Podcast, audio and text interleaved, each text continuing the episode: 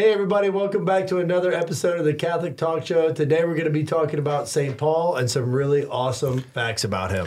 Yeah, we're going to look at the apostle to the Gentiles, learn about his travels, learn about the things that he endured in his mission for Christ, and so much more.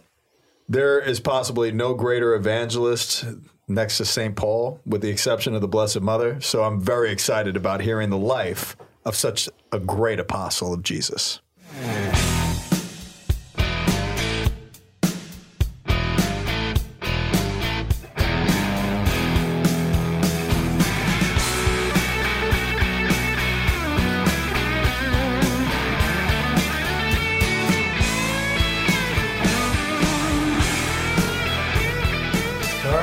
right, let's jump right in. This is a really great topic. I love St. Paul. He wrote pretty much half of the Bible. So, I mean, like, you know, this is going to be something we're going to really. Yeah, St. Paul wrote half of the Bible and probably didn't use a single comma.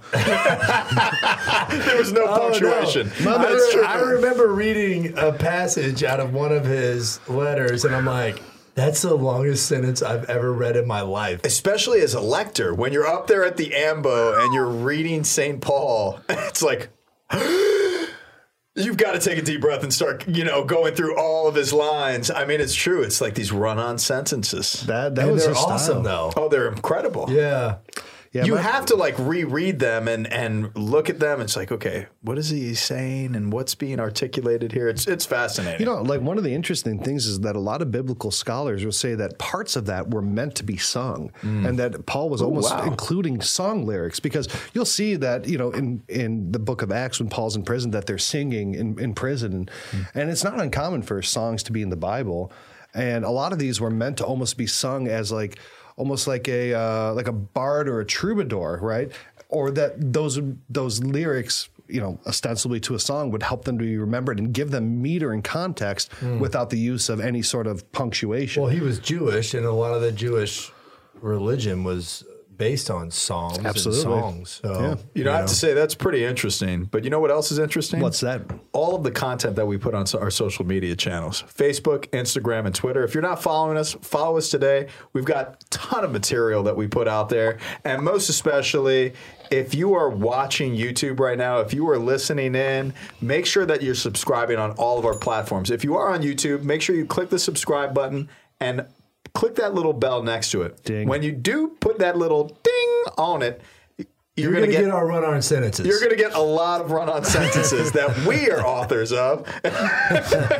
so make sure you're subscribing on all of our platforms. And if you're commuting, make sure, you know, we're on a, a number of different forums. So go to CatholicTalkShow.com. There you'll see every way that you could listen in from Google, Google Play, Stitcher, iTunes, as well as Spotify. So make sure you're connecting with us on all of those forums. Spread the news on the show. We thank you for your support.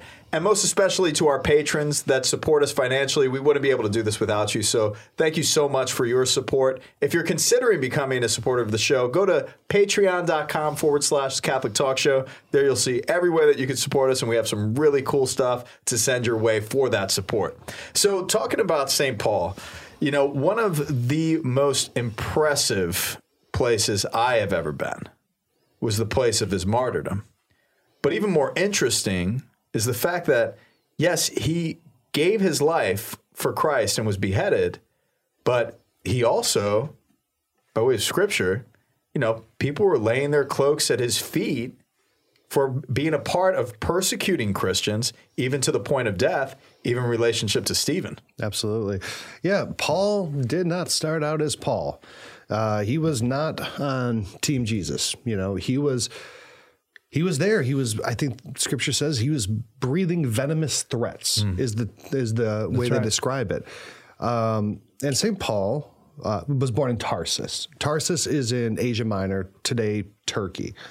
And it was an important Roman province at the time, and, and Paul was a Roman citizen, which is something that's really important in the ancient world, right? He had certain rights that others didn't have by the virtue of being a Roman citizen. And it was likely that his father was a Roman was granted citizenship for one reason or another, probably in the trades. Um, but Paul then went, would have went to Jerusalem and trained under the Pharisees, right? Under the Pharisees, particularly uh, boy, this word's a tough one. Talk about reading Paul, but I think uh, G- uh, Gamaliel. I, I'm sure I butchered that. I'm so sorry. but Paul was a Pharisee, you know, and and Pharisees in the New Testament get such a bad rap, and rightfully so, because the culture of the Pharisees was accusatorial. It was very letter of the law. It was very Taylor Marshall, right? It was Ryan Scheel. no, man. There's- there's I'm, also- I'm impartial. There, there's also there's also you know senses of um, affiliation to political and bureaucratic circles. Yep. And and you know when you look at administration and structures of administration, it does play a part. But when it gets to the point of, of stagnation and almost like protection of You know, the Pharisees were in a race to see who who could know the law better, who could be Mm-hmm. Who could be more austere, who can have the longest phylactery, who can and they know point scripture. fingers at each other to get up up on top. of Exactly. It's like a competitive, like, Mm-hmm. well, oh, it was almost like a cancel culture of first century Judea. what a great connection. That's a You know, beautiful connection. It really was because it's like, ah, but did you think of this scripture from Job? Oh, but did you think of this one from, you know, Baruch or whatever? And Well, how can he be the Pharisee above me if Right, I know all this stuff? Exactly. It just doesn't make sense. And so Paul was reared in this by the great, great Gamaliel, right? You didn't I'm not, even, I'm not even attempting to do it. I'm just kind of throwing out G's and L's and whatever. There'll be different versions throughout the so show. Gamaliel was Paul's, basically his instructor in the Pharisaical Hmm. way. Um, and obviously, when he sees this totally heretical Jewish sect following this failed Messiah, obviously he's like, well, this is my opportunity to show just how much I know the law and just how much these people are wrong. And he was there, you know, scripture says in Acts at the martyrdom of the first martyr, St. Stephen. Let's go there. Yeah. So St. Stephen, I mean, his defense in that Oh my goodness. and his recounting of essentially all of salvific history, absolutely amazing. And I'm and It was actually funny too. Like he had a sense of humor during his martyrdom. he was he was amazing. Saint Stephen was amazing. The name of my father, absolutely. uh, Just if you haven't read the testimony of Stephen in a while, do it because Stephen, really one of the most important early saints outside of the twelve. Yep. So you can start with Stephen's discourses. You know, the accusation starts in chapter six. Stephen's discourse goes into chapter seven. Of? I highly recommend uh, the book of Acts. So that goes all the way down uh, into Stephen's martyrdom, which begins at the fifty fourth uh, verse of chapter seven. And when they heard this, they were infuriated and they ground their teeth at him but he filled filled with his Holy Spirit after this beautiful discourse because people were like convicted at his eloquent speech and how convicted he was.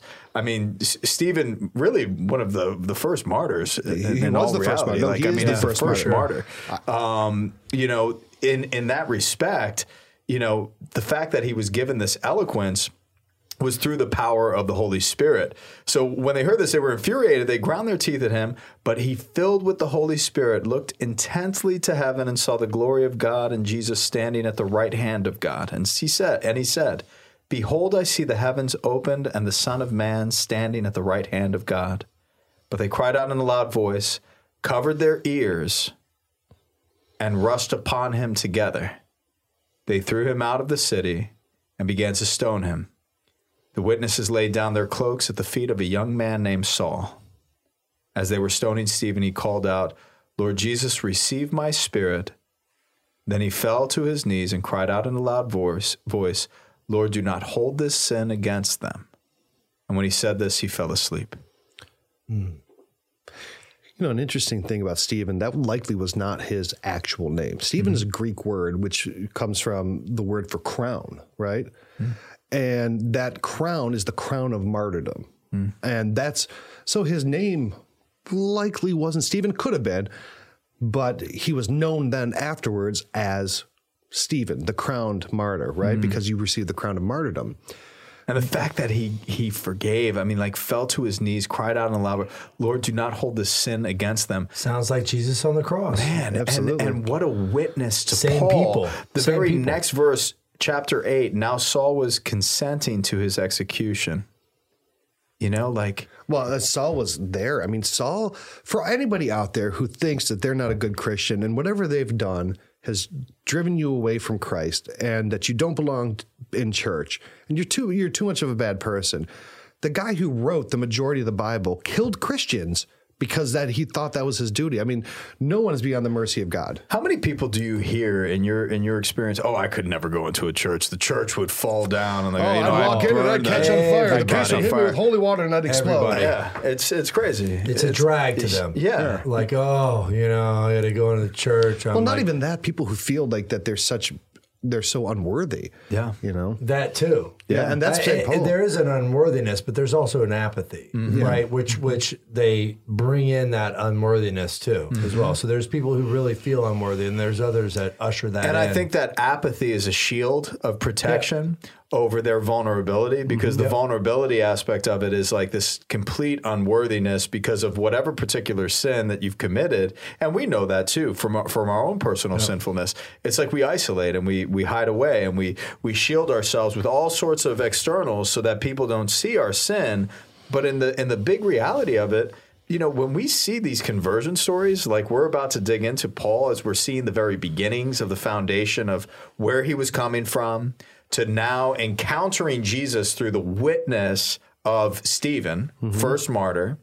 Now, you know, and, and as we get into it, what's going to be the very catalyst of Paul's enthusiasm and his fire and his evangelization and his message to the Gentiles is the fact that nothing should ever hold us back from the love of Christ and being absolutely enthralled with the oh. mission that he calls us to. That's a great point. Mm-hmm. Nothing should hold us back from the love of Christ. I mean, those are beautiful words that he wrote, Yeah. and and and he himself lived that. yeah, he did. He did. Well, St. Paul was nothing except for all in. Mm-hmm. Everything he did. When he was a That's Pharisee, the truth. he Yeah. was all in. When he was writing a sentence, he was all in. When he experienced his conversion, he was all in. When he was preaching. He like he was preaching, and there was a guy that fell out of the second story window. It's because Paul's preaching so long. And what did he do when he was done reviving him? He went back up and started preaching again. wow. Like I'm serious. Like the guy was like a beast. All in, man. I love it. So his name would have been Saul, Saul of Tarsus at the time. Uh, interesting thing about Tarsus Tarsus is the city where Mark Antony and Cleopatra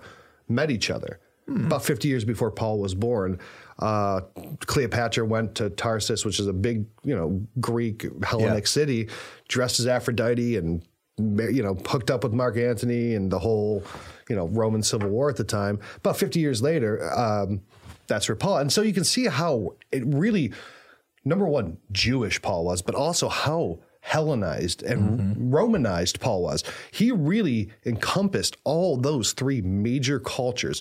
He spoke like a Greek, he spoke like a Jew, he mm-hmm. was a Roman He citizen. lived like a Roman. Right. There was you could not have found a more opportune confluence of cultures and educations. And he had the intensity too. Right. Mm-hmm. Like He had the intensity in the ten cities. He did, and more. He was double live in Budokan. so Saul, um, he was a Jew and he was a tent maker. His father was a tent maker by trade. Um, you know, Father Rich, I'm sure you know this. Ministry doesn't pay so much, and a, a man's got to eat, even Paul.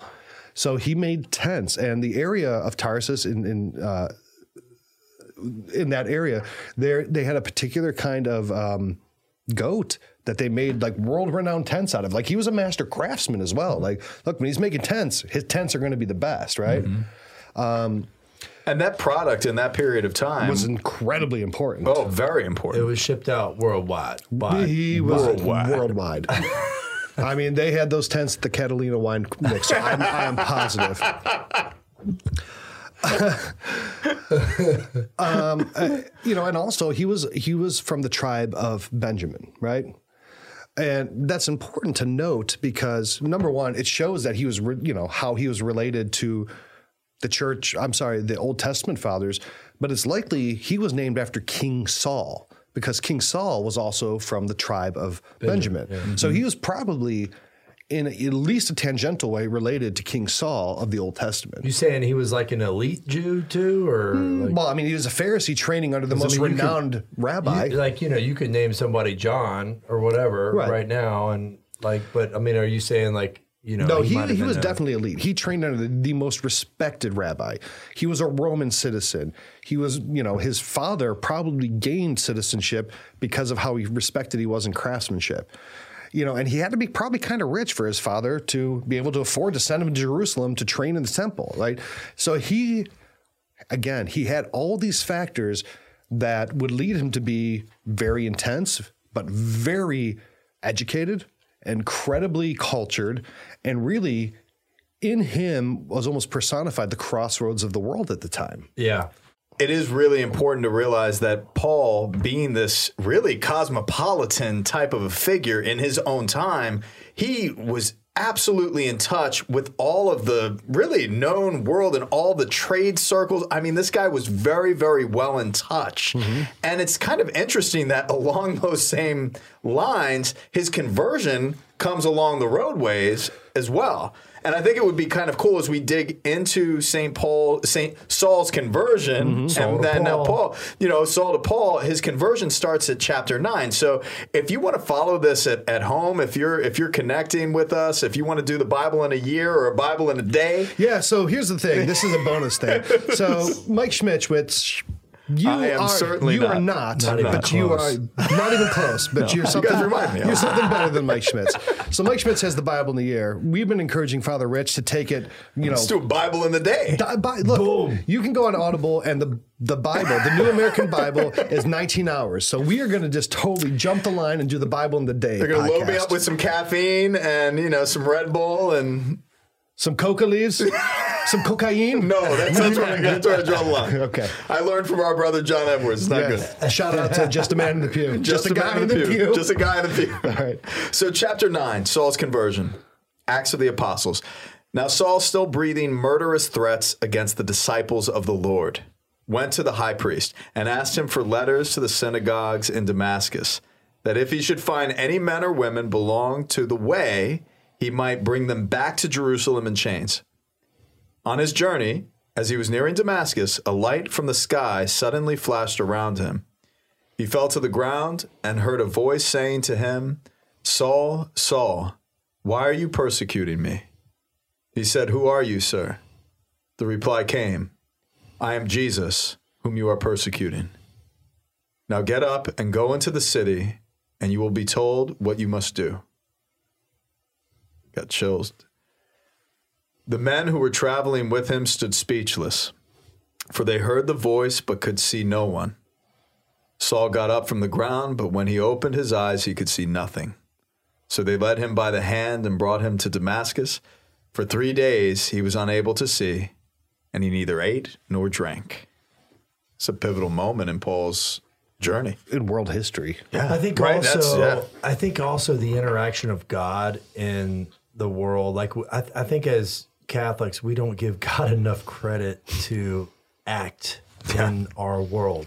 We think that you know the Democrats are taking over and they're censoring people and all Or the stuff. It's like, Republicans are going to shut down the Republicans are this. doing this or whatever, and it's just like that's everything everybody hears if they turn on the TV. Thank God I haven't turned on the TV in like months. I feel great. Yeah. But at the end of the day, it's like if God can turn around one of the chief pros- prosecuting officers of Christians, if God can turn hundreds, hear me, hundreds of years of death, murder of Christians, hundreds of years. What is this that we're living in right now? Like, seriously? Mm-hmm. Is this really that bad? Mm. Like, if, if it even gets worse, like, can't we refer back to the fact that God can act in our world? Well, you know, here's what I'd say about that is our times seem trivial in the dangers that we face. But there's a say there's a, a verse in the saying of the desert fathers that I love, and I think it's so instructive about exactly what you just said, is that this monk goes up to the abbot of a monastery in the desert and he says, you know, uh, uh, Abba, Father, you know, because that's, you know, Abbot. Um, I had a vision that, you know, in the future, men will barely pray. They can barely fast for a day. They're so weak and they're so limited. They don't pray the office. They don't fast. They don't meditate. And the abbot, in his wisdom, said, well, we now fight the devil chained. And for us, these practices are easy. But in the future, men will fight the devil unchained and furling about, and that any sort of resistance is much more heroic than what we do now. Because we really are in our age fighting the devil completely unchained. There is no limits to what people accept in evilness and wickedness. And it's a lot different. The morality, the ethics of our culture is so radically different than what they would have considered at the time that we in a modern age, in our softness, don't give ourselves enough credit for the actual backbones that we do have. That you can have faith in this world is almost the same accomplishment as having great faith in the old world. Mm-hmm. And that was that. So that's in the saying of the Desert Fathers, and I always go back to that when I think I'm kind of a pussy. You know, and it's hard to judge. It's hard to judge our own present day evils with those of the past, and and it is. It's it's challenging. But I think what you're bringing up, DellaCrosse, is such a good point. You know, when we can actually detach from the world's evils and how we are being pulled in many different direction, and how how the devil is just so footloose and fancy free and everything that that the devil is doing in our culture, but that God is with us and that God can act in time and radically transform a singular moment. the worst of our humanity. He can- Absolutely. everything that we point at Yeah. as being evil, God can take one of those people and just move them forward. Down to the most worst, murderous, Yes. violent Paul, intent. Saul. Yeah. So Paul. So Paul. That, Paul, that Saul. he could reach down there and then draw out one of the greatest, most prolific martyrs, witnesses, evangelists, enthusiasts, and proclaimers of Jesus Christ Yeah. in the history of the church. Mm-hmm. Yeah.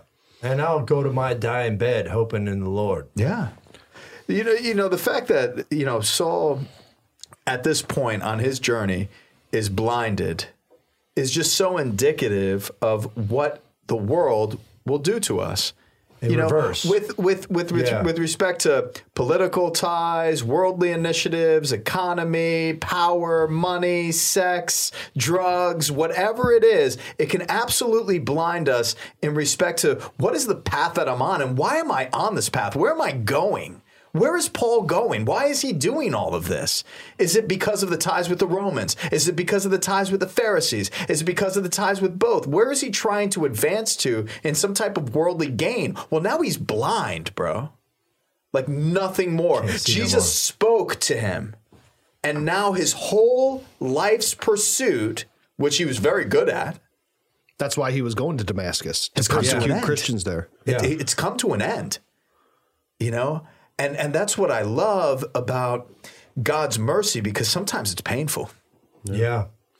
You know, this would have happened in about the year 36, about three years after the resurrection and ascension. Um, and, you know, something that I think is kind of interesting is that Saul would have, I mean, Jesus called him Saul, you know, and we call him Paul, but even in scripture, those names were used interchangeably. It's not like Saul was only Was known renamed? as Paul, but he was. So Okay. Saul, you know, we, he's named after the king Saul, but Paul is almost like a pun. And in Hebrew, Hebrew scriptures and Jewish scriptures are so filled with puns. It's, you know, really, really great, um, you know, literary devices. But Paul basically means the smallest, right? Paulus. It means like small. And so he went from Saul, this great exalted king in name, Yeah. to the littlest, right? And it shows that he was adopting his humility where he had been knocked down from being this educated, uh, you know, educated by the most revered rabbi, a member of the tribe of Benjamin, related to King Herod, right? I mean, he mentions in scripture that Herod, the great Herodians, were his kinsmen. Like this was a guy of influence Stature. and means and stature. And now he's this guy who travels 10,000 miles in his life, beaten, almost killed multiple times, you know, jailed, right?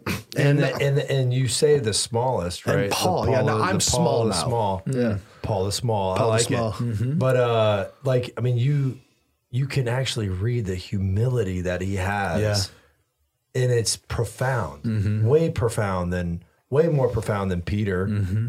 way more profound than James. Mm-hmm. Right? They they both wrote beautiful letters. Well, because Peter and James, they were They rough- were- they were simple men to start. Paul Right. had a lot of ways to go and fall off of that horse on the road to Damascus. Yeah, you know, and that That's- gives us hope too, with with arrogance and kingship. Yeah. that that those people can, and in humility, God exalts that, and not only exalts it, but changes the world from it. Right. So I mean, you have a lot of potential mm. with people right now that we're pointing at, saying you're like you know the devil. Mm-hmm. You know. Like there's always hope. There's always hope. You never mm-hmm. know what God's gonna do. Mm-hmm. You know what I mean? And he could always lay the path for you straight in in respect to you know Saul's next steps. You know the the scriptures conclude continue in chapter nine.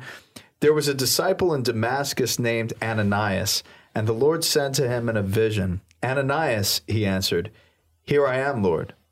The Lord said to him, Get up and go to the street called Straight, and ask at the house of Judas for a man from Tarsus named Saul. He is there praying.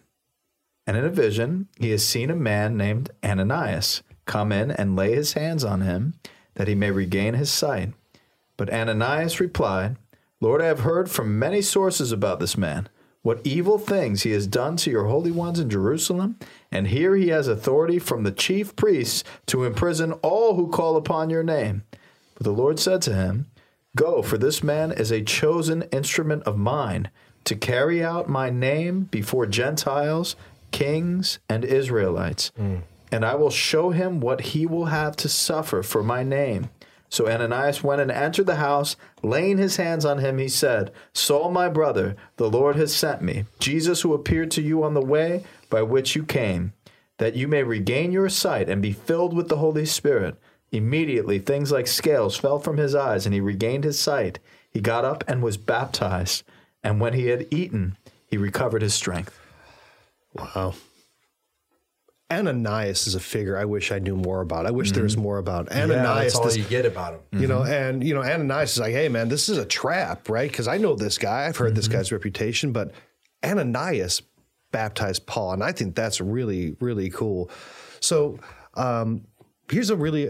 Do you know where he went after he went into the desert? After he went and got those scales removed, do you know where he went? Now it's very clear in scripture that he he stayed in Damascus for for a little while. Mm-hmm. Immediately started preaching, as you could imagine, right? So after this experience, your enthusiasm for the name of Jesus Christ and and the fact that your blindness has been taken away, your path is now straight. You have a mission It's before like God. at that retreat. Well, It no, is. shut No, up. yeah, it's Shut- true. no, No, shut no, up. no. It's No, like it's the true. passion. No, it it's like the passion that he had was immediately reverted or converted into the passion for Christ. yeah, know, and, now- and that's what you experienced. I though. was a little bit dumb about it, but yeah. But but can you imagine how Paul Took me a looked? little while. Can you imagine how Paul looked? Like everyone's like, oh, DellaCrosse, this guy's kind of a, you know, resolute or dissolute life, and then all of a sudden he's talking about the Eucharist. Like, uh, do we believe this guy? Well, Paul was killing Christians, and all of a sudden he's preaching it. They're like, this is, come on, man. you it's know? true. I mean, I experienced it too. It's like I what wasn't Richie a warrior for like No, the, no the but you had side. you had reputation. Did you not have a reputation? I don't know. Of course you did. I did too. You did too. Yeah. Oh, yeah, you know yeah, the, the fact that the fact that But his was so great. Like I think that's where we're going with it. Like, of, come of on, influence, guys. of, Yeah. of influence. Yeah. Like, it's not know. that, but but honestly, his influence shifted. His influence shifted very soon, and people who were against Christians, you better believe they're going to be against Paul now. Mm-hmm. Yeah. You know, absolutely. It's just like anybody who has a conversion. Who's going to believe them, right? He's he's switching sides. right. Yeah. Right. It's not like he's like, you know, doing this and doing that, and then all of a sudden he's like, oh man, Jesus, whatever. It's like he was like killing Christians, But and dude- then now he's like, all right, I'm all about this. No, no doubt. A little more intense. It's it's it's it's extreme. It's more Yeah. extreme than you. It's more Way extreme more. than me. Way more. But, But the point is that he went out preaching immediately. That's- you know, that's- because he was that's so my- convicted. is that not the same? And that's what to Scheel's point. That's, That's the same thing did. that happened to you. It's the same thing that happened to me. You know, I still remember I was preaching Jesus. And they were like. Richie Pagano is like preaching Jesus. I'll never forget the guy I played ball with, Derek. He got locked up like the next week. I saw him at Walmart. He's like, "Oh, Richie found Jesus," Ri-" and he's and he was busting my chops. Yeah. And I got in his face and I said, "Derek, you know, you should think about it." right. yeah, and then where'd Derek end up? Yeah, yeah. In the you know, but and and I still love him. We still stay in touch. He's still my boy. But the thing is, is you know, it's it's hard to imagine when you're in a culture that that you're you have a reputation in that immediately there's this massive transformation and now you're living a totally different lifestyle And I'm I'm talking about the the deep personal like conversion, right? Like just the personal side, not the the Yeah. you know the side of like, hey, these are all my friends, and then I have to make new friends, and then I got cross friendship. I'm talking about the passion, which with he had was so big that he was actually killing people, mm-hmm. right? And now he's experiencing something, and he's like, I'm going out there and doing this now. Right? completely It's like- different it's direction Like, it's like completely like warrior style. Exactly, and that and that I think is a is a perfect sense because you know he has that warrior spirit for politics, Yep. and now it's all for the name of Jesus Christ And humility. and and humility in the spirit of humility. Yeah. So you know it's very clear in the scriptures that he stuck around Damascus for a little while, preached, and then that's where it kind of gets questionable. Did he mm-hmm. did he go off to Arabia? Did he go off to He was you know, gone for a while. Well, Arabia was a very broad term. You know, it's the great lands to the south, right? It's it's the un- but this is where I love about St. Paul. It becomes legend yeah. Because people say he was in Gaul, he was in you know in the Far East. He, homeboy was made it to China to preach the gospel. I mean, like th- there are legends attached to Paul reaching the furthest ends of the world to proclaim Jesus Christ and establishing communities all over the place. You know, and Beast mode. yeah. And I Yeah. think it's pretty interesting that he went to Arabia, right? Some say he went to he went to find find Mount Sinai and pray and meditate there, but it also seems very likely to me that he was going to an area that didn't know his reputation, Mm-hmm. right? To where he didn't have to where he could preach and learn his chops, It was right? his 40 days in the desert. well, yeah, it could have been years. Really, it doesn't Well, say. but still, it was his like Yeah, it was his- withdrawing from. It's like the seminary mm-hmm. for Yeah. a young man. So then after that, you know, Paul continues his preaching and and then later it talks about how he ends up meeting Peter and John and James and meeting all the people who knew Jesus in Jerusalem. Which is again hilarious. that's and that's wow. So after a little section on Saul preaching in Damascus, the the line in Acts, this is what I love, Acts 9, 23, after a long time had passed, the Jews conspired to kill him. Yeah. So he's coming back with chops. Yeah. Yeah. He's coming back with like, and he's coming back to say, look, everything that that Jesus has done, everything that the power of the Holy Spirit has done in my ministry, I'm bringing this back to Jerusalem, and we need to have a heart to heart. Mm-hmm. Yeah. So yeah, after he comes back from from Arabia or wherever he went, Wherever he's gone. he went to Antioch. Mm-hmm. Okay. And he probably spent eight or so years there preaching in Antioch. Um, till This is before you met with Peter, Peter and Paul, the right? apostles. So basically, he wouldn't have met Peter for about twelve years after his conversion, right? Which is crazy. To It's crazy. About. Was he like? Was he even like celebrating mass? Or Where anything? could he have gone in 12 years? But he comes back with this identification that he's an apostle. right. But he said that the others were he was apostle by uh, what's the word he uses by basically personal invitation of Christ. Yeah. He counts himself as an apostle. Yeah. And as equals with Peter and John You and wouldn't James. expect anything less from him. by the way. No, because I mean, Fire. again, just all out. And I love that he calls out Peter. I mean, he's straight out. He will call out Peter, and I mean, if he was a Christian, he would have known. Council of Jerusalem, man. Yeah, and James and John, these were Jesus' boy, and here's this guy who didn't know Jesus, and he's going and calling out the people who knew Jesus. That's a bold move, man. St. Paul was a bold guy, and that was those are the characteristics you needed But for he was his gone calling. for so long, and they still knew him. They still knew who he was. You know. But was he? Was he like doing mass or something? And, You and the what I thing mean? is, He is would have been, sure. and it, it's very possible. if he was ordained by God as an apostle, Well, he could have been- ordained by Jesus. You know what I mean? Like, Well, I mean, you can almost consider Ananias like uh, maybe an Ananias was somewhat of a auxiliary bishop of Damascus. He was baptized by Ananias. Ah, yeah. He was accepted into Christian communities in the diaspora in the Greek speaking world, whether he was in Egypt, you know, in Sinai that's or why you want to know so much more about him. Right. And you better believe He's that the key. And then in Paul- Antioch. Paul- Paul's no ignorant human being. Oh, no, no, no, no. He knows exactly who he's persecuting. Yeah. He knows all the stories. He knows everything.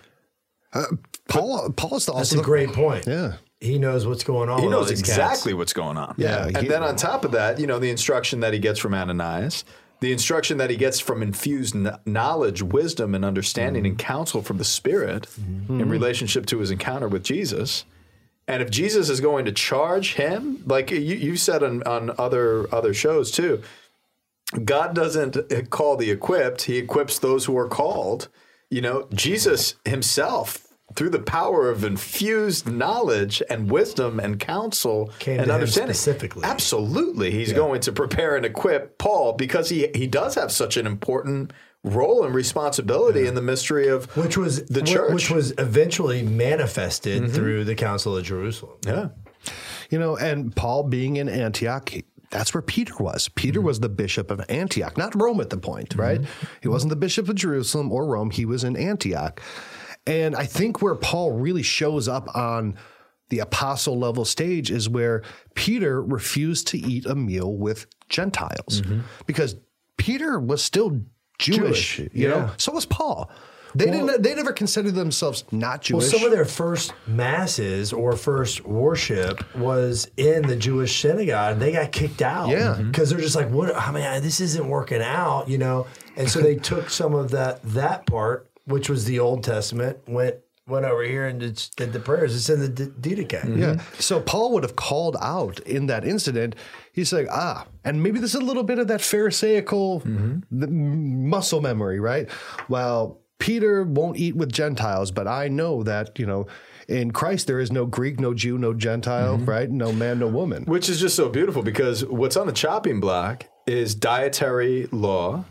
The fact that in the culture Jewish. of where they were living, Antioch, all throughout Turkey, Jerusalem, all throughout Judaism, in this very concentrated area, which necessarily the apostles have to kind of wrestle with in respect to who are we in the context. A lot of their worship, a lot of their practices was still taking place around synagogues and Jewish gatherings. A lot of their rituals were st- still our rituals today, have very Judaistic roots. So, you know, what they were doing, who they were, they were still tr- in that process of self discovery. Well, Paul, through the power of the Spirit, drives out to the furthest diaspora. So he's coming back with this whole sense of like, hold on, y'all are still talking about Yeah. all that. Like, That's I just saw the, the- Spirit of God, like, radically evangelize thousands of people wherever he's gone. He's preaching in the Spirit. So he's coming back with that. So on the chopping block, it's not only dietary, you know, restrictions. It's also circumcision. And no that was pun the big intended. one. Circumcision, chopping block, very good. Chopping block, Hey. pun intended. Hey, now. Or not. Basically, It was. It was. I was building up for that. basically this incident at Antioch where Paul, he even wrote, I called out Peter to his face over not eating with Gentiles. And you're saying, you know, you're forcing Gentiles to live like a Jew, but, you know, so this was basically the first Catholic Church drama, right? Yeah. This is the first situation where an ecumenical council was required and Paul probably instigated. So, you know, you've got these these apostles who knew Jesus, and then you got this guy who used to be a Pharisee and killing Christians, and all of a sudden he's calling them out. And it's like, hey man, are we in schism here? What's going on? So that was like, hey, we got to call an ecumenical council. And that was the first council of Jerusalem. Mm-hmm. And they said, well, do Gentiles have to behave like Jews? Do they have to refrain from, do they have to keep the Jewish dietary customs and do they have to be circumcised? Because that's a big one, right? It's like, hey, do you believe in Jesus? You have all this? Yeah, it's great. One little point of contention. I'll be a vegan, but what are we What talking about? To put you on the chopping block. oh, that's a that's a hard bill of sale, and also, That's a very hard bill of sale. but also that is a sign of the. The, the covenant between Abraham Yeah. and, and Jesus and, and God, right? That, that was deal. like that sign of the covenant, this is the new covenant. Yeah. So this whole situation basically is Catholic political turmoil, right? Mm-hmm. And they have to call this council. And the council essentially sides with Paul against the Pope. This is crazy, Mm-hmm. right? And they said that really the only things that they have to do is um, refrain from eating meat from strangled animals, and um, they don't have to follow the Jewish dietary customs, and they don't have to be um, circumcised. This is a big win for And this Paul. is why Paul was called the apostle to the Gentiles. Right. And he was Jewish. Now, we know church politics. We know church politics now, probably not too different from back then. People is people, right? Yeah. Well, what happens to Paul after that? He doesn't go back to Antioch. He doesn't. Bishop Peter doesn't take him back, right? I mean, you We go, got problems. so what do they do? You know, they you know they ship him off to Guam to go you know study a case. You know, he- China, they, put- China. they take Paul to catch a can Alaska, right? But that's when Paul really never goes back to Antioch. He now mm-hmm. starts his four apostolic journeys, and it's not like he wasn't accepted back, but it's like, okay, Paul, you're right. You're a bit much, dude. You're stepping on a bunch of toes. We got this. I think Let's take that energy and focus it. yeah, you know, and, and- I, and I was about to say the other side of that is like, hey man, you really need to be on the road. Yeah, dude, you're like, you can't be housed up. That's Yeah. your gift, right? know what I mean? That's your gift is Yeah. being on the road, and and that was my that was my challenge in respect to diocesan life or the religious life of, of being an itinerant preacher and like going out, right? And it's like you know, where do I find my identity? Where do I find my gifts? Like God, what are you calling me to? And you know, I'm always in a constant state of discernment, and I think that's very healthy um, because we have to be, but we want to fulfill God's plan. And clearly now St. Paul, who's kind of this um, loose charismatic canon in a way, now is entering into the universal church. And now, thank God, Given structure. yeah, Yeah. thank God, because now we can actually track some of his contact Yeah. with some of the most important communities in Christendom that we have in the scriptures Right. and some of the most important people to the catalyst of evangeliz- evangelizing that happens in the apostolic deposit. And we've talked about this on other shows about how books of the Bible were considered and discerned in becoming uh, the canon, right? Mm-hmm. Part of that was th- this connection that he had to Peter mm-hmm. and to the apostles. Mm-hmm. When he sent a letter back, it was like they trusted him, right? And that trust was promulgated through the next you know people that they laid hands on and laid hands on. And so that that trust was there. So the council of jerusalem for this guy was divinely inspired and literally became the the bulwark of our our scripture through the trust that they had with him as he went out Now, I don't want to. I don't want to kind of sidetrack, but I do want to just give a shout out. And I know we've done a show on Saint Peter, but what a beautiful disposition Saint Peter has in all of this. Uh, you know, and and he had to have learned that firsthand from Jesus and his receptivity. Absolutely. You know, Absolutely. like I Well, Well, mean, he's just acting so like beautiful. a pope. Yeah, not he's making acting rash like a pope. decisions, understanding. Yeah, man, I even just love even it. taking Condemning. fraternal correction. Yeah, You know, I mean, like what a receptivity. and that shows his growth from Mm-hmm. you know from the ascension until then, where he really Mm-hmm. is this more austere, you know, Well, he, pontiff. tr- he truly is a vicar of Christ and not a vicar amongst himself, right? I mean, he he is taking to prayer all these things and discerning and deciding and not, you know, I mean, it was like Jesus himself said, like, you know, the least will be, you know, first among me. You know, like he mm-hmm. was there for that. Mm-hmm. You know, so I mean, this all this stuff sunk in. Mm-hmm. So some of the places that that, you know that we know he visited. Uh, Cyprus, Pamphylia, Pisidia, Lycaonia, Asia Minor. You know, th- there are legends. Spain. Sp- Spain. Well, because he says he went to the far reaches, Yes. to the west, and that was Spain. Absolutely. Uh, you know, Pisidia, we already talked about uh, Antioch. Antioch was a very, very important place, central. We have to keep that in mind. Iconium, Lystra, Derbe, uh, Ephesus, you know, like, Everywhere. What are we talking? Like five thousand miles? God bless. I mean, Ten thousand miles. Yeah. ten thousand miles. When you calculate the trips that he took, over ten thousand miles, and man, there was no cars. so if this is the case, Really? Yeah. and this is the I got you on that this is this is the I thought argument. you were saying really about the amount, not the uh, cost.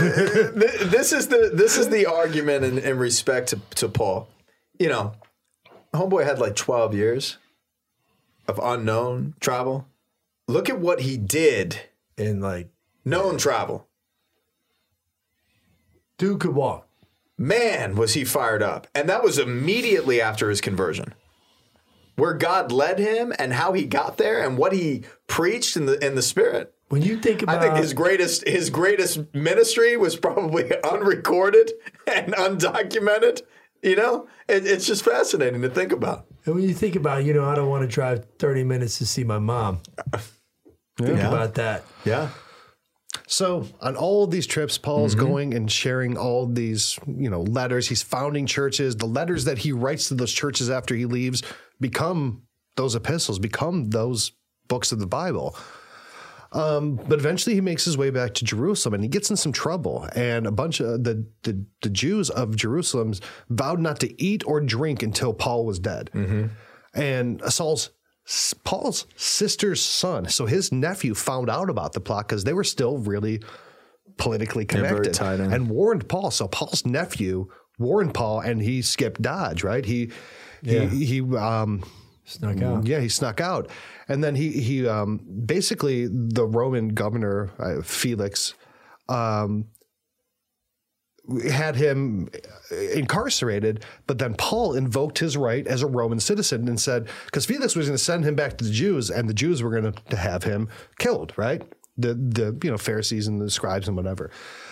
So he invoked his right as a Roman citizen, and a Roman citizen can only be given that punishment by the emperor. So that's why he was sent to Rome. And then there's the whole, you know, the the taking Paul to Rome and the shipwreck in Malta, which is awesome. St. Paul Bay in is Malta is awesome. super cool. Yeah. Um, but then he was taken to Rome and basically kind of, you know, house arrest, you know, waiting trial. And that's where he met Peter. You know, Mm. he met Peter in Rome. And, you know, now it's it's a whole different story. You know, Oh, yeah. Peter's now the bishop of Rome, and it's it's a different situation than it was 10 years earlier. And um, They probably weren't even talking about, hey, are you the Bishop of Rome? yeah. no, they were. And, no, they, they were. It was very. That's an, actually an important distinction. Peter had already been there, right? And the person who goes there is, you know, the bishop. That's the one who founds the church. Peter founded the church there, and Paul's there. You think, well, Paul should be obviously the next in line after Peter, but Peter appointed Linus as his successor, not Paul, even though Paul was there. So Paul was probably not a bishop. Maybe you can kind of consider him in today's world an auxiliary bishop Because he's an apostle. you know, maybe like an auxiliary bishop, but he was not the bishop of Rome. He was not the co-bishop of Rome. He wasn't even the appointed successor. Linus was above him. He was kind of almost like a like an ordinariate. He you was, know? yeah, he was honestly like a, a religious, you You know, know, like a religious a brother. religious, charismatic, itinerant. Like he was not a diocesan. he wasn't a diocesan priest, go. that's for sure. right. He wasn't. Um, so then, you know, he was in prison. There's he writes letters from prison, you know. Um, he's awaiting his trial, and ultimately he was Beheaded. he was beheaded by Nero in the persecutions.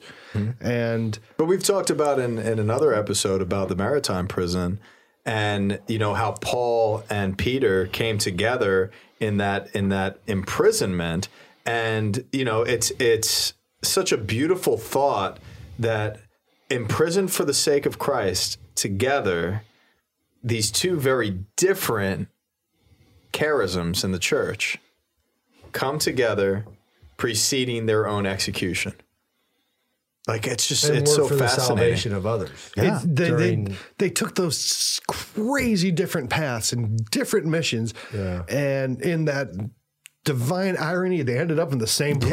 Yeah, like amazing. So cool.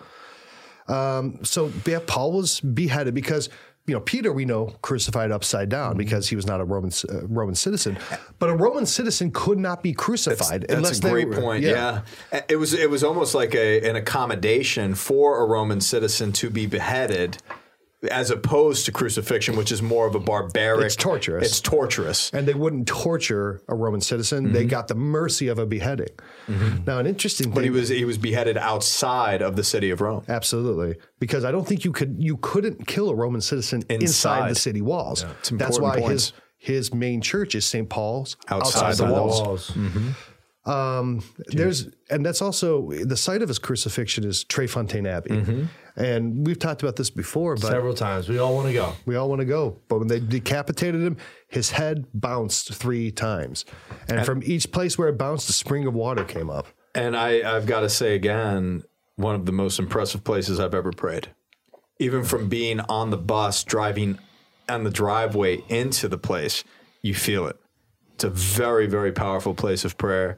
And as you walk around and you see these fountains, you can s- literally see them. It is very striking to consider that in these places where his witness hit the ground, founts that can be used for baptism and have been used for baptism for countless generations, mm-hmm. his ministry continues in the church today in the same type of enthusiasm and the same type of passion. And when you when you think about how grateful are you for the person of Jesus Christ in your life? How grateful are you for the gift of faith? You know, is your ministry going to last like that? What's your deposit of faith going to be? You know, when we follow God and and and detach ourselves in humility and and live passionately for the name of Jesus and proclaim His name, you better believe that our work is going to last. Mm-hmm. And thank God that we're the inheritors of of the giants that have went before us. So after his beheading, Paul's remains were taken two miles out, you know, along the, the Via Ostia in Rome. And that's where that church, St. Paul, outside the walls, that's why it's different than Tre Fontane Abbey. And he was, there was a rich Christian woman there. And uh, that's where he was interred. And as early as in the second century, we have people saying, if you go along the way of Ostia, you'll see the trophies of St. Paul and also of St. Peter, um, which you know infers to that like you know his relics are there. Uh, in 2002, they were doing a a um, renovation at the Basilica of St. Paul outside the walls, and they found a sarcophagus inscribed with the words Apo- uh, Paulo uh, Apostolo Marti, right? Paul the Apostle. And they did, um, you know, examination of it, and inside they found um, pieces of incense, purple and blue linens, which would have been like the Yeah. tekhelet of Jews, right? That that royal purple. Um, which wouldn't be found there. that wouldn't be found there. Uh, small bone fragments and other things. And then in 2009, Pope Benedict said that um, the Vatican said these support that these really are the relics of Paul that have been there since time immemorial, since the probably the day of the execution. Paul has mm-hmm. been there mm-hmm. at St. Paul outside the walls. So that's you know if you're ever in Rome, do not miss that spot because mm-hmm. that's you know the Vatican is the one pillar. St. Paul's outside the walls is the other pillar of the Church of Rome and by extension the church throughout the world. Mm. Wow. So that's our episode about Paul. This is this was this has been a great episode. Like I'm immensely blessed by And I was so blessed to um, be present for a liturgy celebrated by Pope Benedict XVI that you just referenced on June 29th, which is the feast of St. Peter and Paul, and that they share a feast day in common. That's crazy. I mean, you think that hey, these two important saints they should have their own day because you know you mm-hmm. don't want to steal real estate. And you can have two parties instead of one. But It's like no, all their life's work in Jesus Christ came together in their martyrdom, and there's no- and that's the honor. and it's no competition like who has a greater feast day or whatever. It's these oh. two who take these different paths. Peter and Paul, the pillars of the church, mm. different paths, different origins, called different, martyred different, buried in different places in different ways. And here they are, both pillars, their bones holding up Rome and the church, and both of them sharing a feast day. It is just Beauty. incredible. It's beauty. It is beautiful, my brothers, and it's beautiful to connect with you in this way. Realize that you are the pillars. You are the pillars. You're the pillars of your family.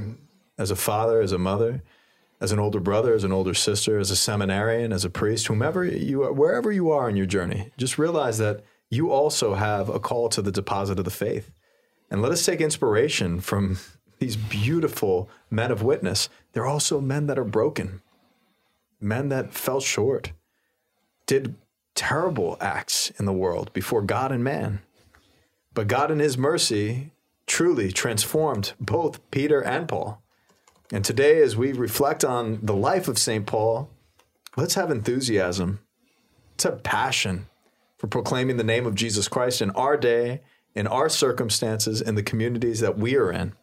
And let's continue this good work so that the work that we do may last in the same way that St. Paul's is continuing in this beautiful way the in in his own ministry at Tre Fontane and the St. Paul's outside the wall and far into the places that we know nothing about. We want to thank you so much for connecting with us. Make sure that you're subscribing on all of our platforms. Thank you for the support. And we want to say a special thank you to our sponsor, Hallow. Hallow is one of the greatest apps that you could ever download for your phone. And it is the number one Catholic prayer app in the market today. Make sure you're checking them out. They're a wonderful asset to have in the spiritual life. And we'll see you next week.